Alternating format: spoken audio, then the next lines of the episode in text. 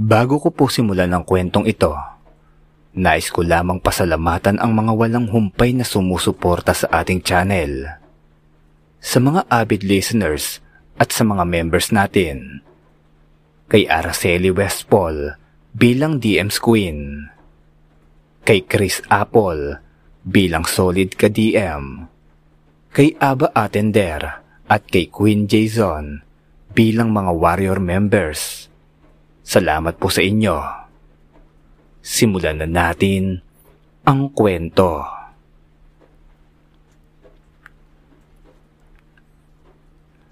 Pero Jojo, hindi ito ang sagot sa mga nararamdaman mong sakit.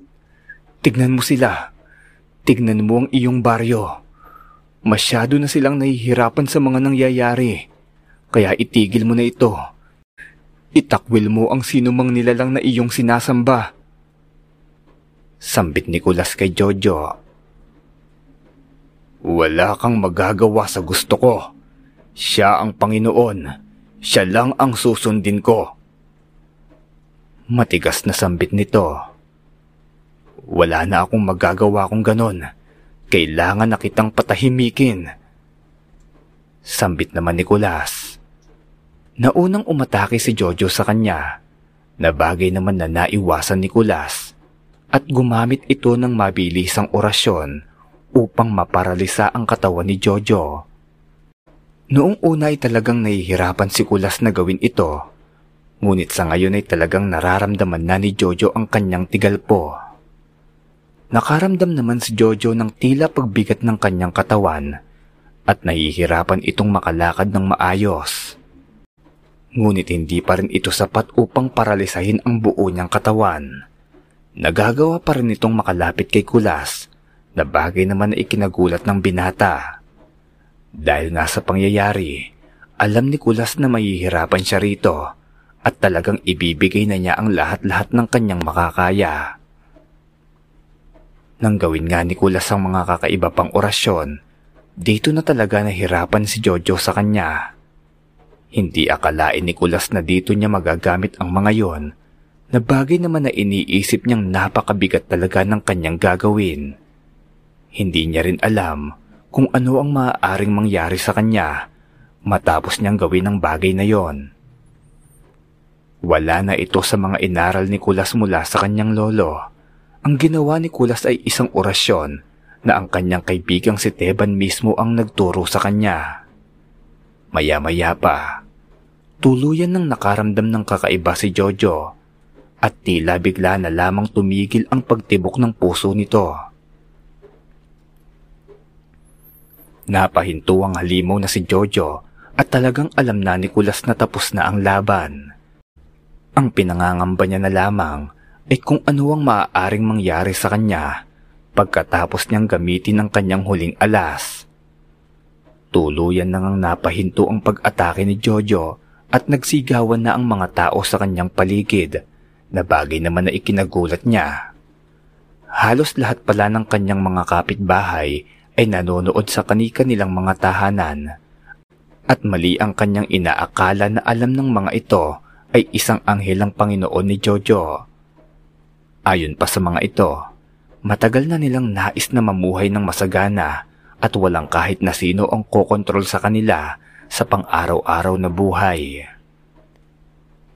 Naglabasan na ang mga tao at nagkaroon na rin ng malay sina Itay at Mario. Ngunit sa gitna ng kasiyahan na yon, isang malakas na enerhiya ang muling naramdaman ni Kulas na bagay naman na lubha niyang ikinabahala. Magsipasok kayong muli.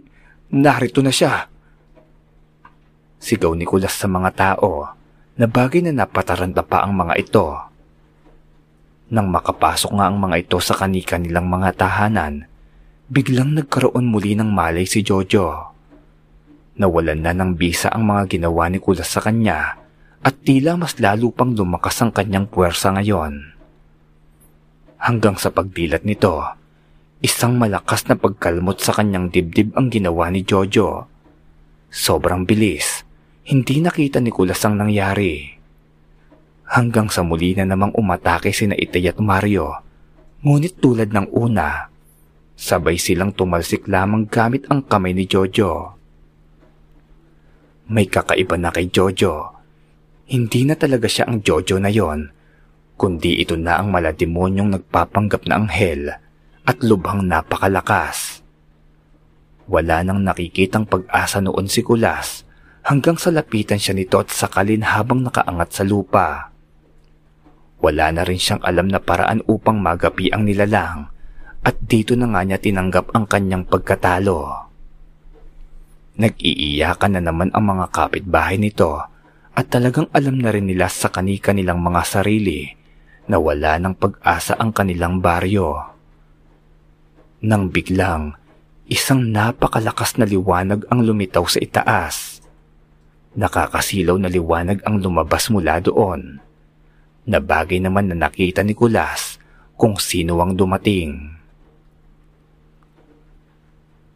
Nakilala ni Kulas ang hari ng mga engkanto na tumulong sa kanya upang magapi si Leonora. At dito ngay isang basbas ang ibinigay kay Kulas na bagay naman na umalis din kaagad ang hari. Nang mangyari nga yon, nakaramdam ng kakaibang enerhiya si Kulas at mapapansin mo sa kanyang braso na tila nagkaroon ito ng batok. Alam na kaagad nitong bigay iyon ng hari ng mga engkanto kaya nakasisiguro si Kulas, nakakayanin na niya ang nasabing nilalang. Hanggang sa hinawakan ni Kulas ang mga daliring nakasakal sa kanyang leeg at mabilis niya itong binali.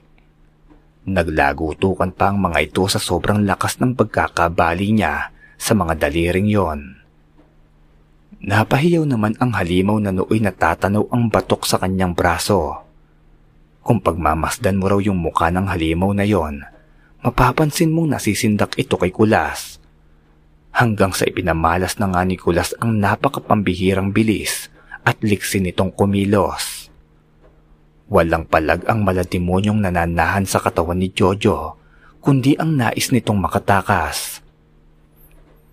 Ngunit wala na siyang magagawa pa. Desidido na si Kulas na wakasan ang kanyang buhay. Isang malakas na suntok mula sa itaas ang pinakawalan ni Kulas na tumama naman sa batok ng nilalang. Napaluhod ito ng matamaan ng isang solidong suntok at mabilis namang sinundan ng isa pa ni Kulas. Nakadapa na sa lupa ang katawan ni Jojo na pilit pa rin ninanais na makatayo. Hanggang sa hinawakan ni Kulas ang kanyang batok na bagay namang nagpahiyaw sa nilalang na ito. Tila ba nasusunog ang nilalang sa kanyang ginagawa hanggang sa may mga usok na lumalabas sa buong katawan nito na unti-unting bumabawi sa kanyang buhay. Ilang sandali pa, inalis na ni Kulas ang kanyang pagkakahawak sa nilalang at saka na nito sinabihan ng kanyang mga kabaryo. Tapos na to, maaari na kayong lumabas. Sigaw ni Kulas. Nang marinig nga ng mga tao yon, mabilis silang nagsipaglabasan at tila nanalo sa weteng. Napakasaya ng lahat. Lahat ay walang mapagsidlan ang tuwa sa mga sandaling yon. Tuluyan na ring nawala at naglaho ang katawan ni Jojo na bagay namang ikinilungkot ni na Itay. Ayon kasi kay Itay, nakakalungkot daw isiping labis na dinamdam ni Jojo ang mga pang-aalipusta sa kanyang kapansanan. Minsan nga raw ay iniisip ni Itay na kung ikaw ang ilalagay sa katayuan o kalagayan ni Jojo, hindi malayong matukso ka rin ng masamang nilalang na yon. Balik po tayo sa kwento. Noon ngang natalo ni Kulas ang nasabing halimaw o nilalang na talagang napakalakas ng puwersa. Nais siyang gawing bayani ng mga ito na bagay namang itinanggi niya. Ayon kay Kulas, hindi siya ang dapat na purihin, kundi ang nasa itaas na nagbigay ng kanyang natatanging kapangyarihan. Biro pa nga ni Kulas. Teka lang, baka, baka lang naman, baka naman meron sa inyong may lambanog dyan. Kahit yun na lang ang pambayad nyo. Pabirong sabi nito. Ngunit hindi niya akalaing mayroon palang mga lambanog na nakaimbak ang iba sa kanilang mga kabaryo. Tuwang-tuwa naman ang tatlong magkakaibigan nang ipagkaloob sa kanilang napakaraming mga lambanog na bagay namang mabilis nilang kinuha at saka dinala sa tahanan ni Kulas.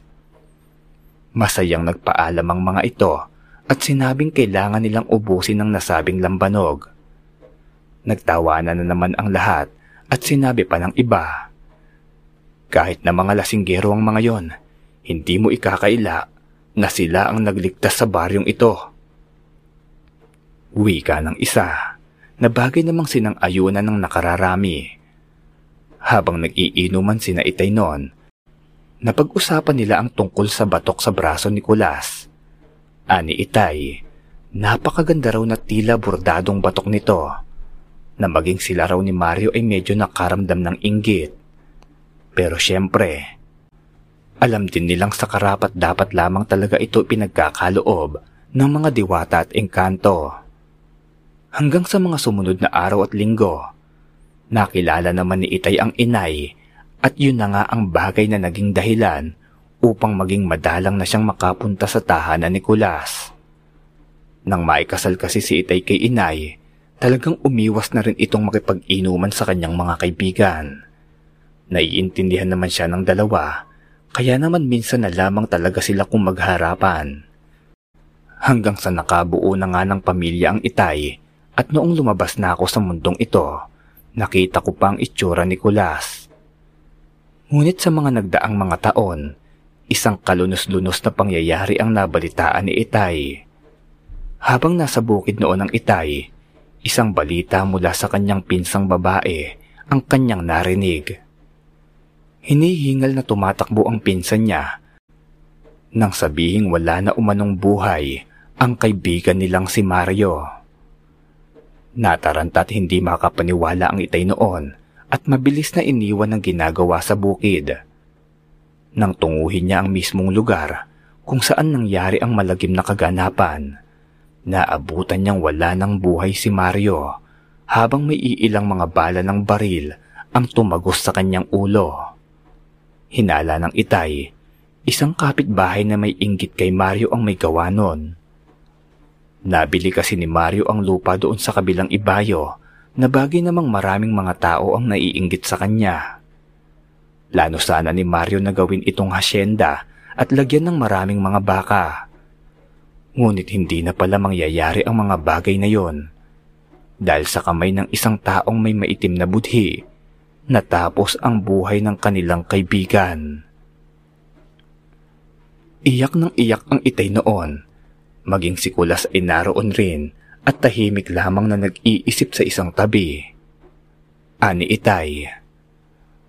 Kulas, ipaghihiganti ko ang pagkawala ni Mario. Galit na sambit nito. Makakaasa ka sa aking tulong, Putasyo. Hahanapin ko kung sino ang gumawa nito kay Mario. Tugon naman ni Kulas. Noong mga sandaling yon, iniwan na nila si Mario sa pamilya nito at nagtungo sila sa tahanan ni Kulas.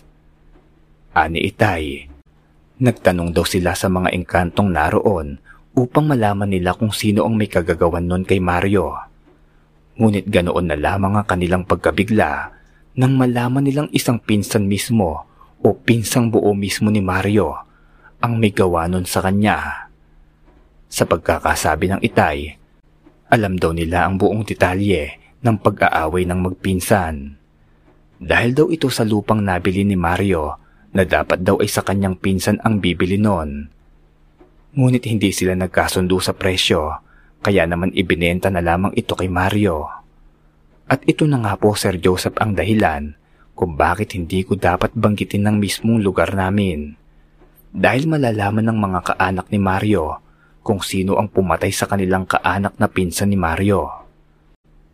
Malalaman nilang binalikan at pinaghiganti nila Etay at Kulas si Mario sa kanilang kaanak. Isang gabi, nang matapang na tinungo ni na Itay ang pinsan ni Mario habang ito ay nag-iisa sa kanyang kubo. Dahil sa baril ang ginamit nito, baril din ang ginamit ni Naitay at Kulas upang paslangin ang nasabing kriminal. Nagmamakaawa pa ito sa kanyang nagawa at sinabing pinagsisihan niya na raw yon. Ngunit sa galit ni Naitay at Kulas ay talagang tinuluyan nila ang nasabing kriminal na yon. Nang pumutok ang baril, mabilis ding umalis si na Itay at Kulas at ipinagluksa na lamang ang pagkawala ni Mario. Iyak ng iyak ang dalawa, ngunit nakabawas sa kanilang damdamin ang paghihiganti nilang yon. Lumipas nga po Sir Joseph ang maraming mga taon. Lumaki na rin ako. Naabutan ko pa si Kulas noon sa amin. Ngunit ayon kay Itay, nagpaalam na si Kulas sa kanya na ito ay sasama na sa mga engkantong naninirahan sa kabilang kabundukan. Nais daw ni Kulas na makasama ang hari ng mga engkanto, lalo na't wala na rin naman si Mario at si Itay naman ay may sarili ng pamilya. Kaya nga po Sir Joseph, hanggang sa mga oras na ito, naniniwala akong kapag bumalik si Kulas sa aming baryo, ay natitiyak kong mas bata pa ito kaysa sa akin. Hanggang dito na lamang po ang kwentong ito Sir Joseph. Nasa inyo po yan kung paniniwalaan nyo. Maraming maraming salamat po sa lahat ng mga nagpatuloy at tumapos sa isang napakahabang kwentuhan na ito. Salamat rin sa ating sender na nagbahagi ng totoo at napakagandang kwento. Maraming natutunan ang iba sa kwento na ito. Sa mga nais pong magbahagi rin ng kanilang mga istorya, isend lamang po sa ating FB page o i-add na lamang ako sa aking Facebook account.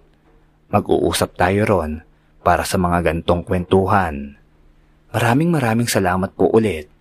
Mabuhay kayo.